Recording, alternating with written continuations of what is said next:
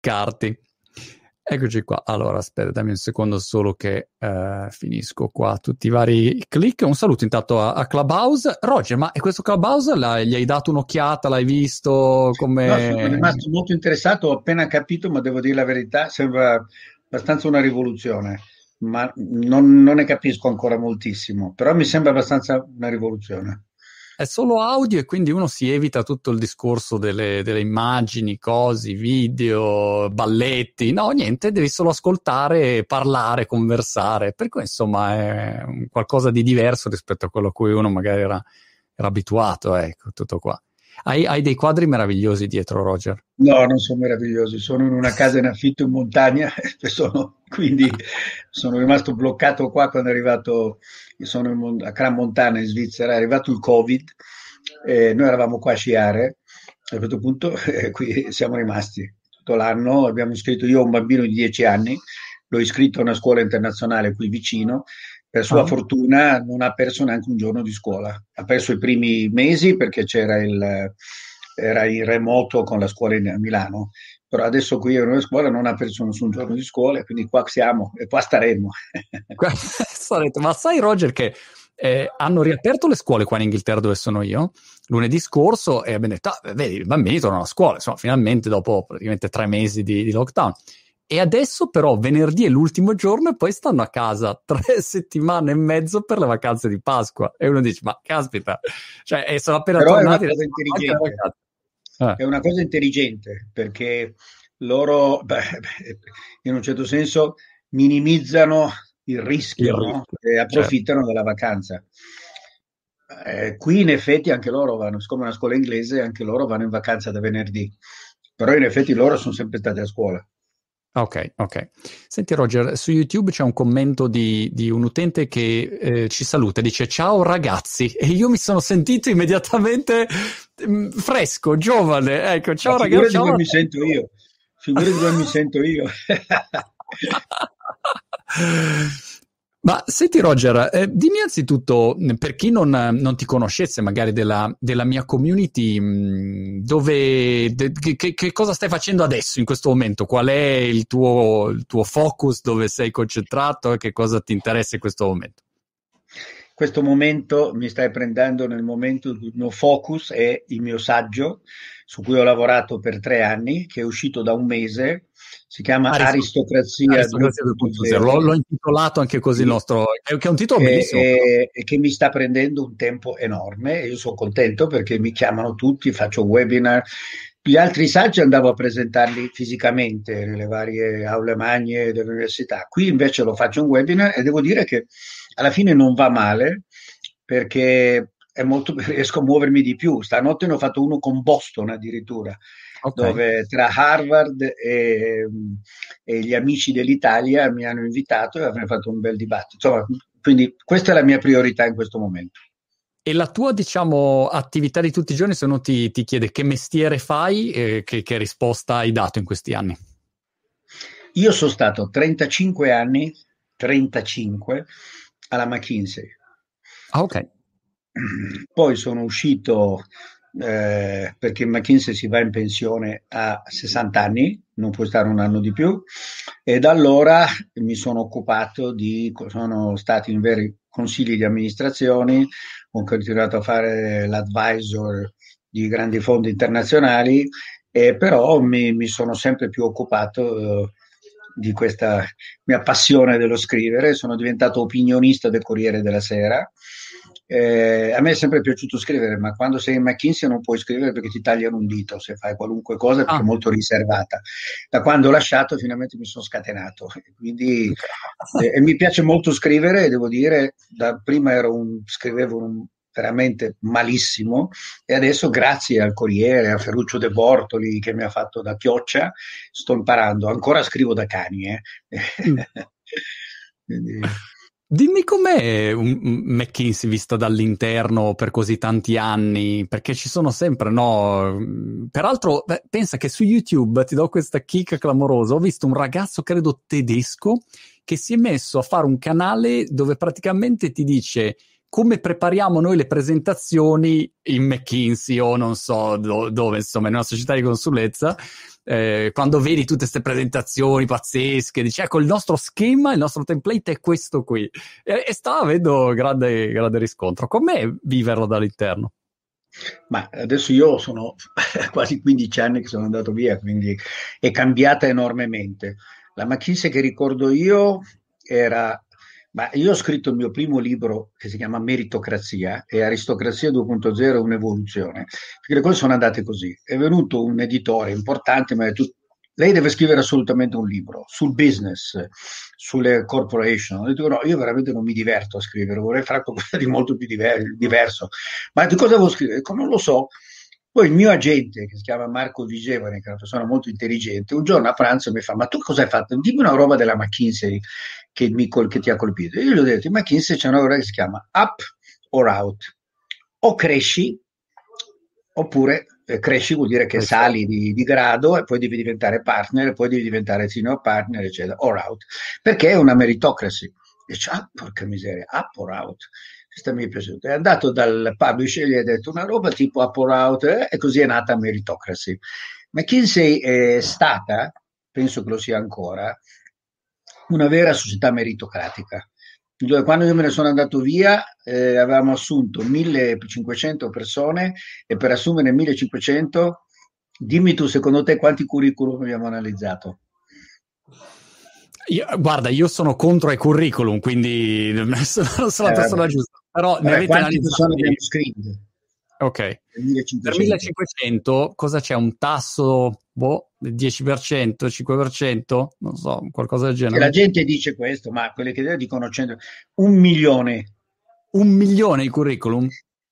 un milione per prendere quindi è molto meritocratica, molto wow. selettiva e di quelli che entrano neanche 10% riescono a salire. Cioè, non è che devi essere, è tutto un mestiere molto selettivo. Era, penso che lo sia ancora, io adesso sono director emeritus, quindi una specie di titolo onorario. Però effettivamente io ho imparato in quegli anni, ho imparato questo, la meritocrazia, e ho imparato moltissimo i sistemi di valore. Cioè io avrei potuto entrare, per intendersi, il nostro amico comune, in Goldman Sachs. Mm. Sarei oggi immensamente più ricco, perché un professional, un consulente da McKinsey è un qualcosa tra un uh, professore e un avvocato, tanto per intendere, quindi non diventi miliardario. Però mi andava molto bene perché si adattava al mio sistema di valori. Cioè, i, i profitti sì, sono importanti, però vengono dopo, no? Eh, tu cerchi, io mi sono molto divertito in questi 35 anni, intanto ho girato il mondo, io sono entrato all'ufficio di Parigi, poi un giorno mi chiamano e mi dice ma cioè, vuoi andare a Tokyo? Era 1973. Ah. Dico, ma come? No, dopodomani, se vuoi puoi andare a Tokyo. Sono andato a Tokyo e sono rimasto un anno e mezzo. E, e mi è piaciuto dopo due giorni poi, sono, poi sono tornato, sono andato eh, a Milano, poi mi chiamano un giorno e dice, ma vuoi andare la settimana prossima in Messico? Dico, ma come in Messico? Dove? Mi volevano mandare in un posto sperduto, mi sono informato, volevano mandare in un posto dove sai questa immagine del Messico che c'è il vento che porta uh, un posto sperduto, no non vado, a Città del Messico sì, e quindi sono stato a Città del Messico per altri due anni. Poi sono tornato e a questo punto mi sono stabilizzato a Milano, però da lì ho girato in Francia, Tel Aviv, Turchia, quindi mi sono, forse sono stato uno dei consulenti più, più internazionali. internazionali. Mi piaceva ma... molto avere a che fare con persone molto speciali.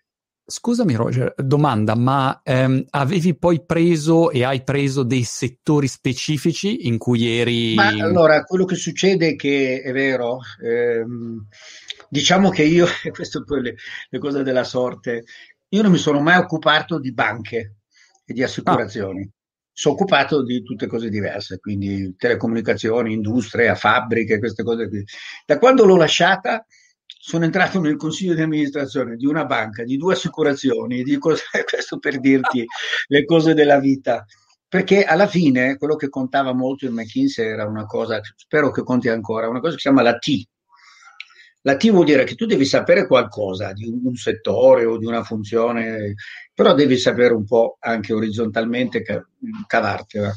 E io me, me, la sono cavata e quindi ho imparato queste cose, ma soprattutto ho imparato molto la, la, la, cosa più importante della vita che è legata a queste cose è il trattare le persone. Mm. Cioè, se tu non, non, non, riesci a lavorare con le persone, ma chi ha dei sistemi di valutazione delle persone pazzesche. Eh, c'è una cosa che si chiama upward feedback, cioè dal basso viene valutato. Io ero un disastro, nessuno ah. voleva lavorare con me, mi prendevo delle bastonate terribili. Poi a poco a poco, con questi feedback, con gli psicologi che mi facevano vedere per video che quando parlavo con qualcuno abbaiavo, eh, poi ho migliorato e alla fine quando sono andato via non ero migli- tra i migliori, ma ero migliorato molto. E questa cosa mi serve molto nella vita eh. oggi. Eh, ma immagino, immagino. Lo trovo molto affascinante, ecco, il mondo, il dietro le quinte di queste, di queste realtà, anche perché poi, voglio dire, McKinsey è, è dietro a, alla strategia o alla consulenza di, di realtà enormi, di, di, governi, e quindi, insomma, è, è, passato, è passato tantissimo dentro lì. Sì, direi, eh, beh, io mi sono, io ci sono rimasto tutti questi anni perché non avevo trovato niente di più interessante e divertente da fare. Ah. Eh, avevo tante possibilità di andare a fare l'amministratore delegato, il banchiere d'affari, di diventare molto più ricco, ma per ah. me l'idea di lavorare con, con problemi complicati, con persone speciali in giro del mondo è stata, mi ha tenuto lì 35 anni. Adesso da quando l'ho lasciata più o meno non è che riesco a tenere un po' questo, questo, mm. questo tipo di, di, profilo, perché comunque sono nei consigli di amministrazione di società internazionali, questo libro che scrivo è scritto un libro scritto a 40 mani, perché io ho un ah. sacco di ex colleghi di McKinsey che, con cui mi consulto. Eh, io ho un'immensa fortuna che è quella di avere a che fare con persone speciali, quindi io, io, io sono fortunato, dai. Ma questo te lo dicono in tanti, eh? te l'ha detto anche Costamagna, credo. tutti, tutti, lo dicono. No, ma so è vero, ma guarda che... Ma, alla fortuna ci sarà anche un po' di capacità, immagino, insomma. No, Goldman Sachs, anche se molto diversa da McKinsey, c'è lo stesso principio, eh, che, che tu ti trovi con persone più brave, poi loro hanno un altro profilo, quindi va bene.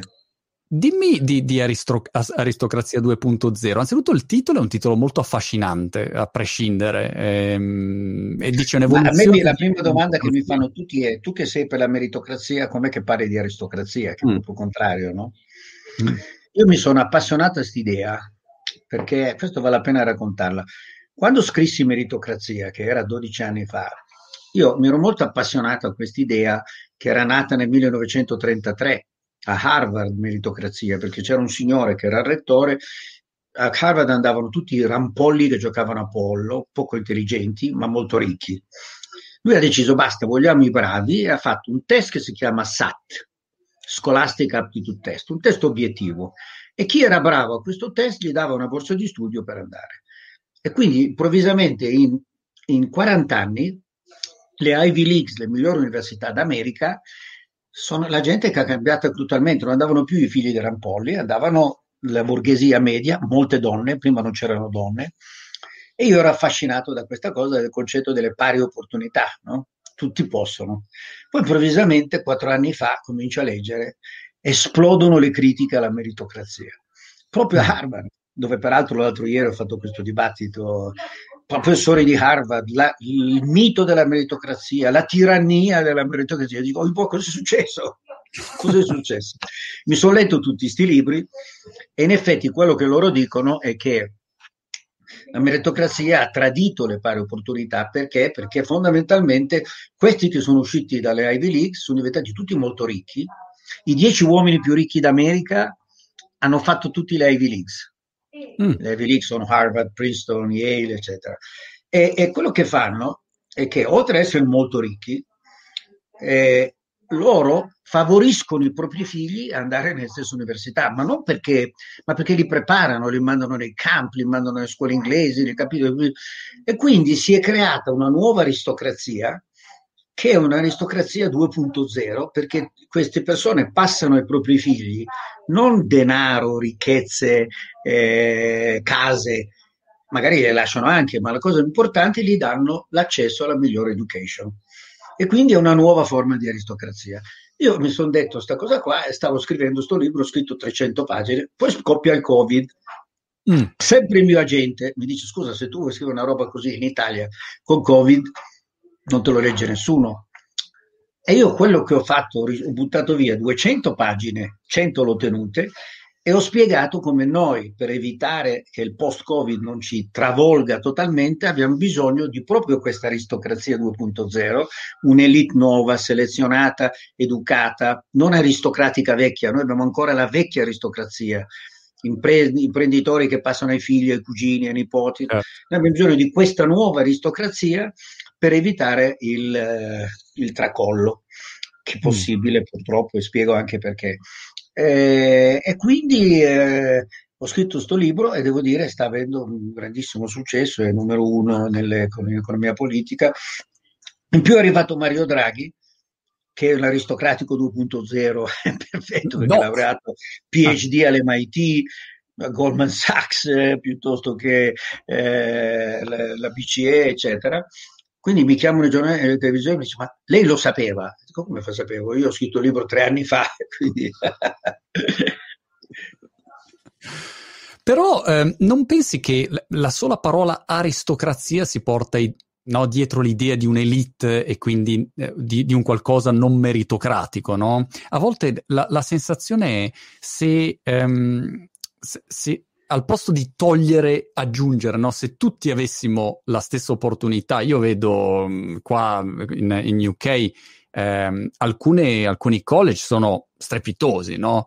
E penso sempre, caspita, se io avessi avuto quell'accesso lì da ragazzino, al posto di andare a Milano al liceo Manzoni con tutto l'amore che gli posso volere, insomma, però eh, cioè, il livello di preparazione già di un bambino di 10 anni qua è clamoroso. E ovviamente eh, la domanda è come fare a far accedere più persone e, re- e democratizzare quel, quell'accesso aristocratico? Come la Oggi hai beccato proprio la, il tema chiave del mio, del mio libro. Il, io, la, quello che tu dici è proprio la critica che viene fatta nel mondo anglosassone, anche in Inghilterra. Eh? Certo. Il termine meritocrazia è stato inventato da un, da un inglese, un laburista, quindi uno di sinistra, che si chiamava Michael Young, che voleva trovare un nome, aristocracy, beh, meritocracy, che l'ha creato. Nel 2002, prima di morire, ha ripudiato la meritocrazia dicendo è successa la mia profezia. Stanno, stanno vincendo i figli dello sperma fortunato. Mm. Chi è lo sperma fortunato? Il, il, padre è uno che è andato a Oxford, la madre è una che è andata a Harvard, hai capito? Allora, questa, eh, questo è una cosa che, da, che disturba e ha disturbato anche me, che io amavo questo concetto delle pari opportunità. Quando io ho riflettuto perché penso che noi ne abbiamo bisogno, perché la gente non capisce, gli americani stesso non capiscono che la, le pari opportunità uno può cercare di migliorare, deve cercare di migliorare, sì, ci sono tanti modi per farlo, poi se vuoi te le racconto. Ma quello che la meritocrazia ha fatto e sta facendo in tutto il mondo, in Asia, sta creando milioni di buone opportunità. Perché in America e in Inghilterra i giovani, vedendo questi modelli che vanno alle migliori università, diventano ricchi e hanno successo, cercano di emularli. E mm. quindi cosa fanno? Si iscrivono, magari non vengono nelle prime 20, vengono in una, in una che è eh, un po' la, la, la, la cinquantesima. E che cosa fanno? Comunque hanno successo e il loro reddito è da, da due a tre volte quello dei loro genitori. Questo fenomeno è il successo dell'Asia. Io mm. nel, mio, nel, mio, nel mio saggio faccio un viaggio della meritocrazia in Asia. E, e, e, siccome, e siccome, e siccome cosa succede in Asia, rispondere Roger rispondi no no no in Asia in Asia se tu vai in Asia adesso questa idea che ti ho appena raccontata è, è, è quasi paradossale i gio- le famiglie cinesi, coreane, eh, singaporeni giapponesi si ammazzano per far sì che i figli possano andare nelle migliori scuole nelle migliori università. Ed è una traduzione, una tradizione confuciana. Mm. È una tradizione proprio confuciana, eh, anche buddista. Confucio sempre diceva che chi doveva salire, l'elite doveva essere le persone più educate, più istruite e con più virtuose, perché non dovevano pensare solo a se stessi, ma a tutti gli altri. E allora cosa succede? Che prendi la Corea, che è un miracolo economico straordinario, 70% dei giovani sono laureati. Allora noi questo non l'abbiamo mai avuto. Da noi i nostri giovani sono 20% si laureano, nessuno chiede più nella laurea. Io quando andavo in giro per la Bocconi e Politecnica a fare le mie conferenze, i laureandi dico alzi la mano chi pensa che con questa laurea troverà un buon lavoro. Non alza nessuno, perché tutti sanno che se lo trovano è perché conoscono uno zio, un nipote, eh, capisci? Allora questa è la morte di una società. Perché è la morte di una società e non lo è stato negli anni 60-70 quando abbiamo avuto il miracolo economico? Perché quando l'abbiamo avuto la nostra economia era fa- manufatturiera, no? una fabbrica, quindi avevi bisogno di un signore molto capace, un imprenditore, magari non laureato, e gli operai poi però l'economia è cambiata, è diventata un'economia di servizi. Tu sei un servizio, una certo. banca è un servizio. E poi è diventata l'economia della conoscenza, la knowledge economy, l'economia del digitale, l'economia della scienza, l'economia della telemedicina, l'economia dei vaccini. E in questa knowledge economy il capitale umano selezionato, formato, vale molto di più e quindi cosa succede? Che noi, no, no, no, noi abbiamo mancato questa transizione in 40 anni e quindi non creiamo opportunità per i nostri giovani. Anche i nostri più bravi laureati al Politecnico guadagnano poco paragonati a quelli. Per questo ci so, io nel mio saggio spiego perché questo succede, che non è ovvio, sono delle ragioni molto diverse, spiego perché succede, non ha niente a che vedere con noi italiani.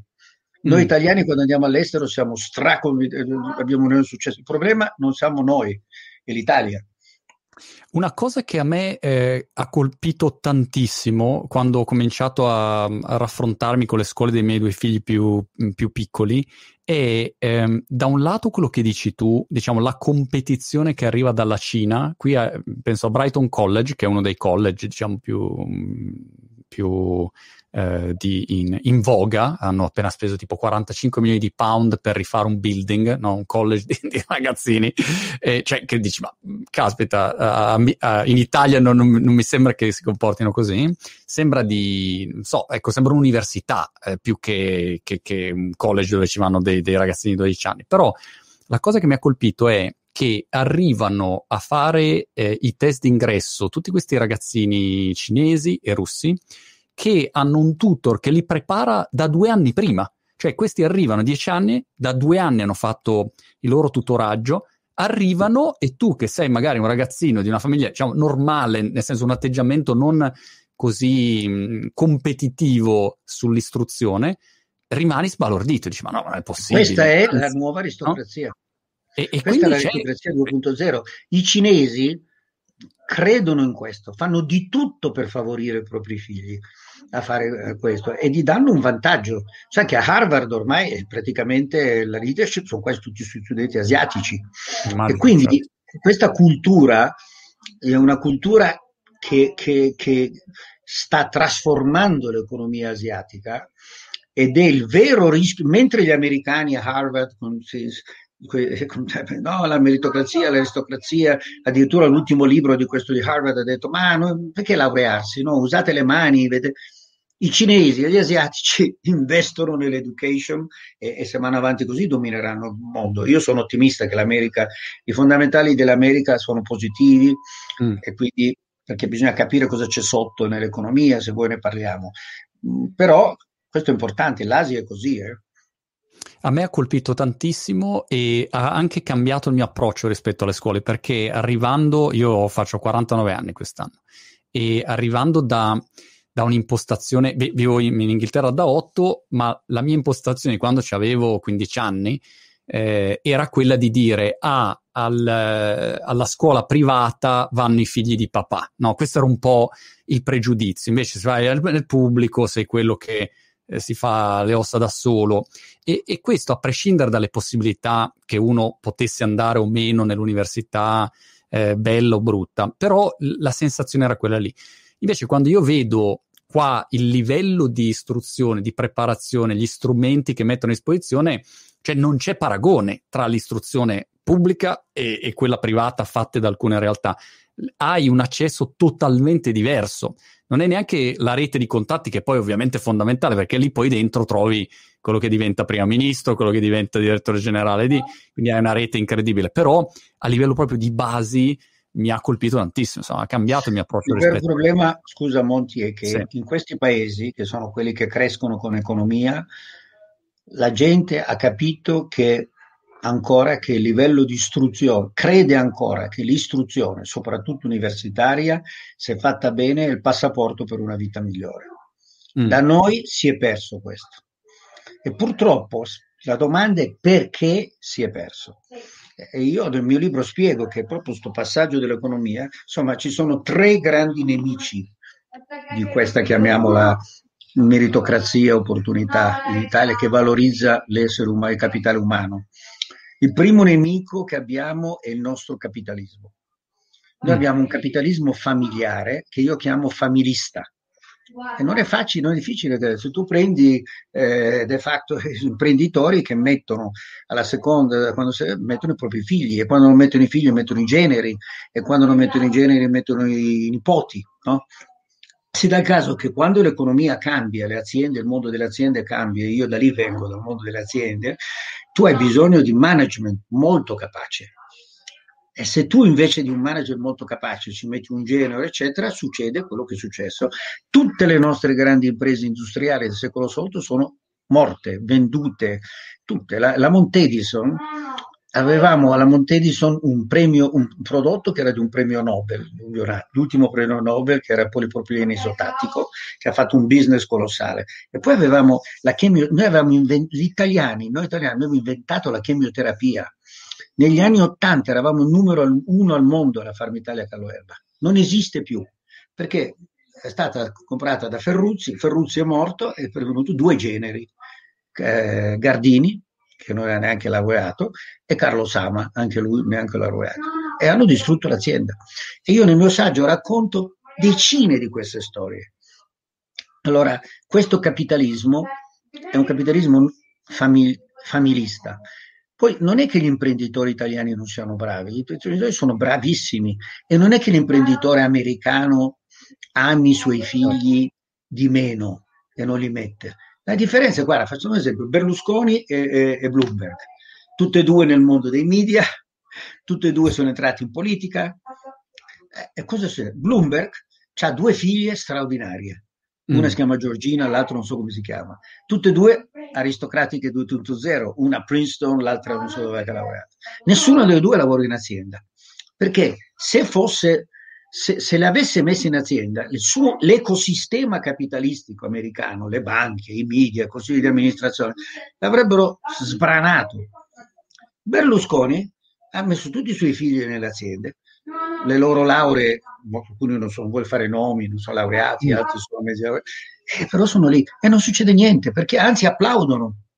Il sistema applaude, ha messo i suoi figli, l'impresa di famiglia. Capisci? Questo è stato uno dei grandissimi nemici, quello che ha tenuto questa vecchia aristocrazia.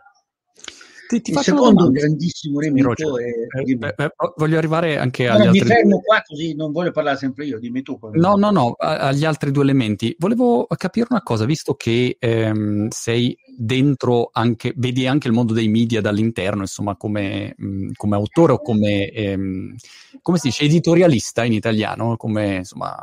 Eh, sì, sì, opinionista editorialista. Opinionista editorialista. La, la, mia lente di ingrandimento è una lente di ingrandimento che vive nel mondo digitale, tech eh, e, quando io apro le, le, mie fonti di informazioni, che sono tutte straniere, non ho fonti italiane, eh, le mie fonti di informazioni sono soltanto, non lo so, Stripe eh, prende 400 miliardi, vale 99 billion.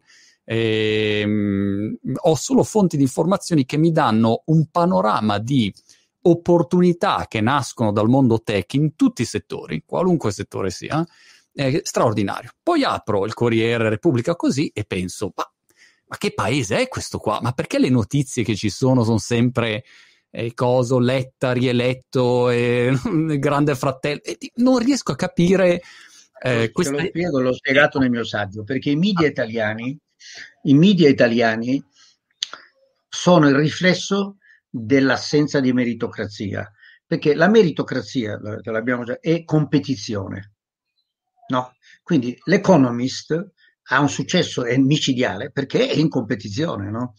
I giornali sono in competizione. I media italiani non sono più in competizione da molto tempo, non vengono, loro non sopravvivono in funzione della qualità dei loro del, del, di quello che scrivono, delle informazioni che danno. Sopravvivono perché in qualche caso sono, sono, sono letteralmente nelle mani del potere che c'è. Cioè, l'Italia è l'unico paese che ha il sole 24 ore, il giornale della finanza e di proprietà della Confindustria.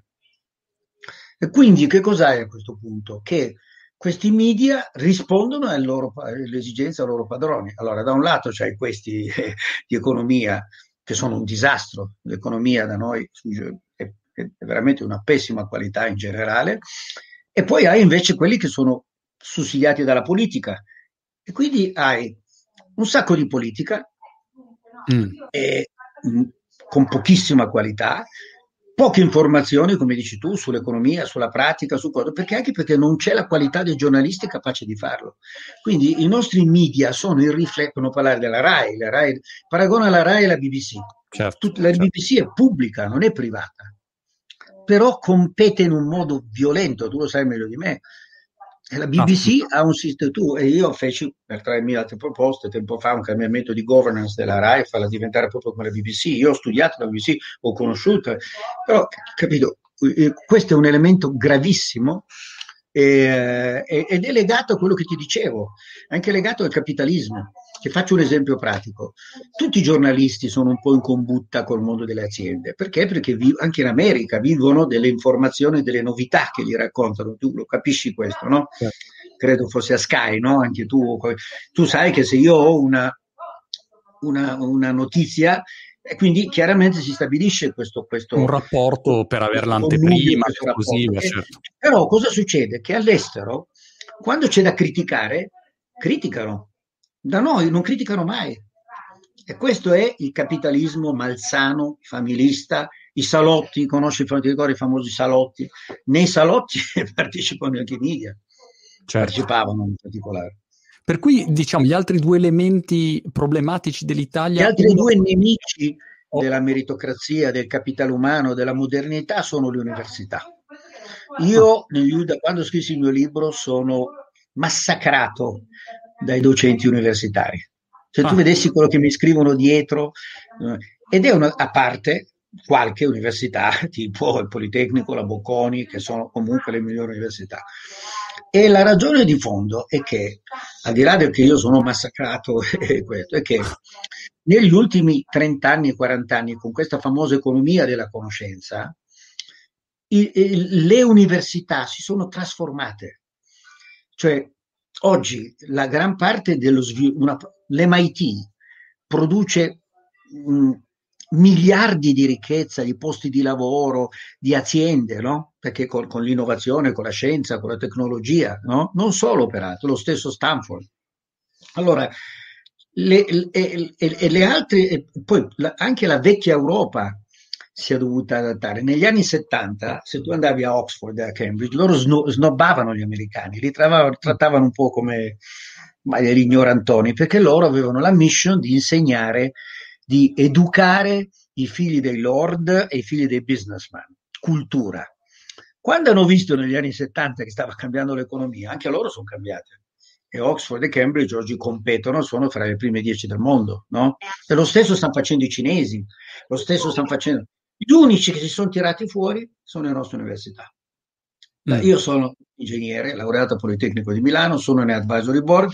L'Università, il Politecnico di Milano è, l'unica, è la prima università d'Italia, solo che è la numero 149 nelle classifiche mondiali. Ah. E quel giorno che io feci, quella settimana scorsa, un evento per discutere il mio saggio al Politecnico, lo stesso giorno un quotidiano del nord, ha fatto vedere un articolo bellissimo in cui si diceva bisogna applaudire le nostre università. 44% delle università italiane sono fra le prime mille. Mm.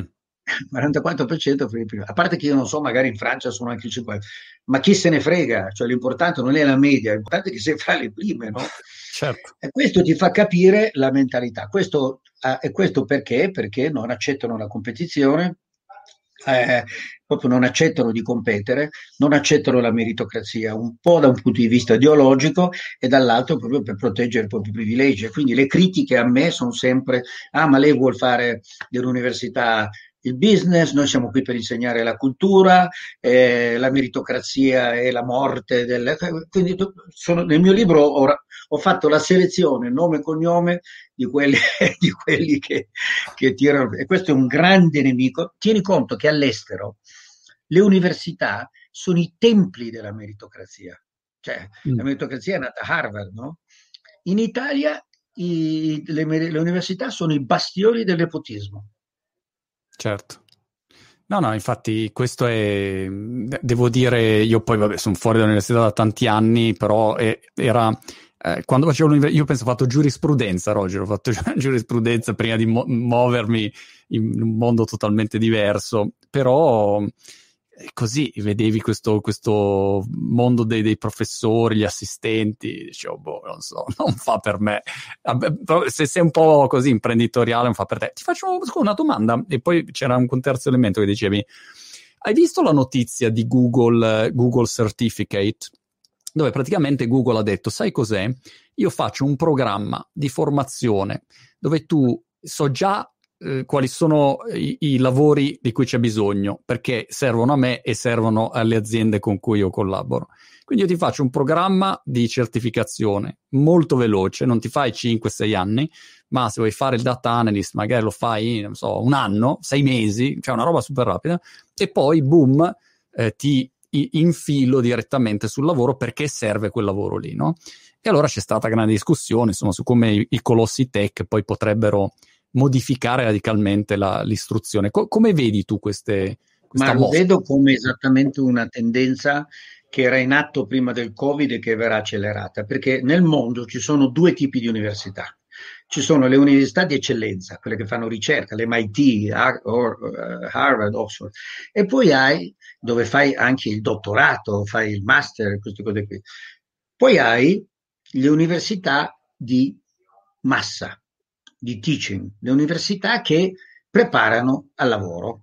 Tipicamente, e sono quelle che hanno fatto esplodere proprio la meritocrazia. La meritocrazia di massa non è quello che è andato a Harvard, è quello che è andato in una buona università, ha fatto una laurea triennale con magari una specializzazione poi va a fare il eh, capo di, una, di un supermercato piuttosto che il banchiere, eccetera. Allora, quello che, piuttosto che l'avvocato, quello che stava succedendo prima del Covid è una cosa che è stato studiato da un documento proprio in Inghilterra, che un report che si chiama An Avalanche is Coming, arriva la valanga. La previsione è che metà di queste università qua, quindi non d'eccellenza, falliranno nei prossimi cinque anni. Mm. Perché falliranno? Perché? Perché non sono più capaci, quello che fanno pagare o che costano allo Stato quelle inglesi, non è tale da giustificare lo sforzo dei giovani che alla fine o non trovano un lavoro o lo trovano mal pagato e si trovano indebitati. E questa, questo vuol dire una rivoluzione nel teaching. Io ho scritto il mio libro prima di questo, era eh, La ricreazione finita, scegliere la scuola, trovare il lavoro. Mm. E io mi sono molto occupato di, di didattica queste università che sopravviveranno, no? che non sono le eccellenze alle Harvard, sono quelle che preparano bene, sono quelle che ti preparano al mondo del lavoro bene, ma non ti insegnano la, la tecno, ti insegnano le tecniche, le cose, ti insegnano a inserirti in un'organizzazione, ti insegnano queste famose soft skills di cui avrai sentito parlare. Cosa sono le soft skills? La capacità di ascoltare, la capacità di lavorare in team, la capacità di risolvere problemi, la capacità di, di, di, essere, di essere, pragmatico. No? Allora, questi giovani, queste università che, che sopravviveranno, sono quelle che prepareranno questi giovani che si inseriscono. E qui che cosa sta succedendo? Stanno arrivando i Google, i Microsoft, eccetera, che loro si sanno sanno, e quindi da un lato ti insegnano le STEM, quindi tutte queste cose per il coding, ma soprattutto ti preparano per il loro futuro, ti insegnano a lavorare in un'organizzazione. E questa è un'altra cosa devastante della nostra università, perché da noi non è che noi abbiamo soltanto quelle d'eccellenza, ma a parte una decina di molto buone, fra cui il Politecnico di Milano, Le nostre università si rifiutano di vedere il lavoro come un obiettivo, gli fa schifo. Mm. E questa è la cosa che ti fa arrabbiare, perché loro, noi insegniamo la cultura, Se, loro sono legati a questo mondo feudale aristocratico in cui chi, doveva, chi si laureava erano i figli dei ricchi, no? che non dovevano lavorare, perché chi lavorava lavorava nel campo e un contabile, quindi dovevano essere colti, educati. E questi nostri docenti proteggono questo modello feudale di diseguaglianza e proteggono se stessi. E, e, e la, la, valanga sta arrivando, perché cosa succede? Che i giovani italiani vedono nelle classifiche una cosa che si chiama alma laurea, che gli dice se tu vai al Politecnico di Milano c'è il 98% di probabilità di trovare un lavoro in un anno. Se vai in quest'altra università di cui non faccio il nome, 40, anche se fai ingegneria. Okay. Cosa fanno? Si fanno in mille pezzi per andare al Politecnico di Milano, che c'è un sacco di richieste. E le altre non dimenticare che da noi le università sono finanziate in funzione degli studenti, hanno sempre meno soldi. Quindi la, questa valanga sta arrivando anche su di loro, sta, è già arrivata e il Covid, con tutto il remote, accelererà tutto questo. Perché tu a un certo punto potrai, se sei un, uno che va, un buon studente iraniano, invece di venire a studiare qui in Italia, eh, ti puoi fare un, una laurea in remoto con l'MIT. Certo. Certo. Questa è una rivoluzione in atto che eh, le nostre università devono cambiare in un modo violento. Molto interessante. Eh, Roger, eh, sono le 19 e 18, insomma, sono col 18 UK, quindi ci dobbiamo fermare, però è stato molto interessante. L'ultimo elemento lo lascio al libro, a chi si prende Aristocrazia 2.0 lo trovate, mi hai veramente incuriosito e quindi me lo andrò a divorare e per il resto ci teniamo in contatto. Alla prima occasione ci vediamo, insomma, appena tu esci da, da, da dove sei, a me mi liberano da Brighton, ci, ci incontriamo e mi farebbe veramente piacere fare una, una chiacchierata dal vivo. Molto bene, Roger. Grazie Molto mille. Allora. Ciao, grazie. Alla prossima. Ciao, ciao. Alla prossima. And uh,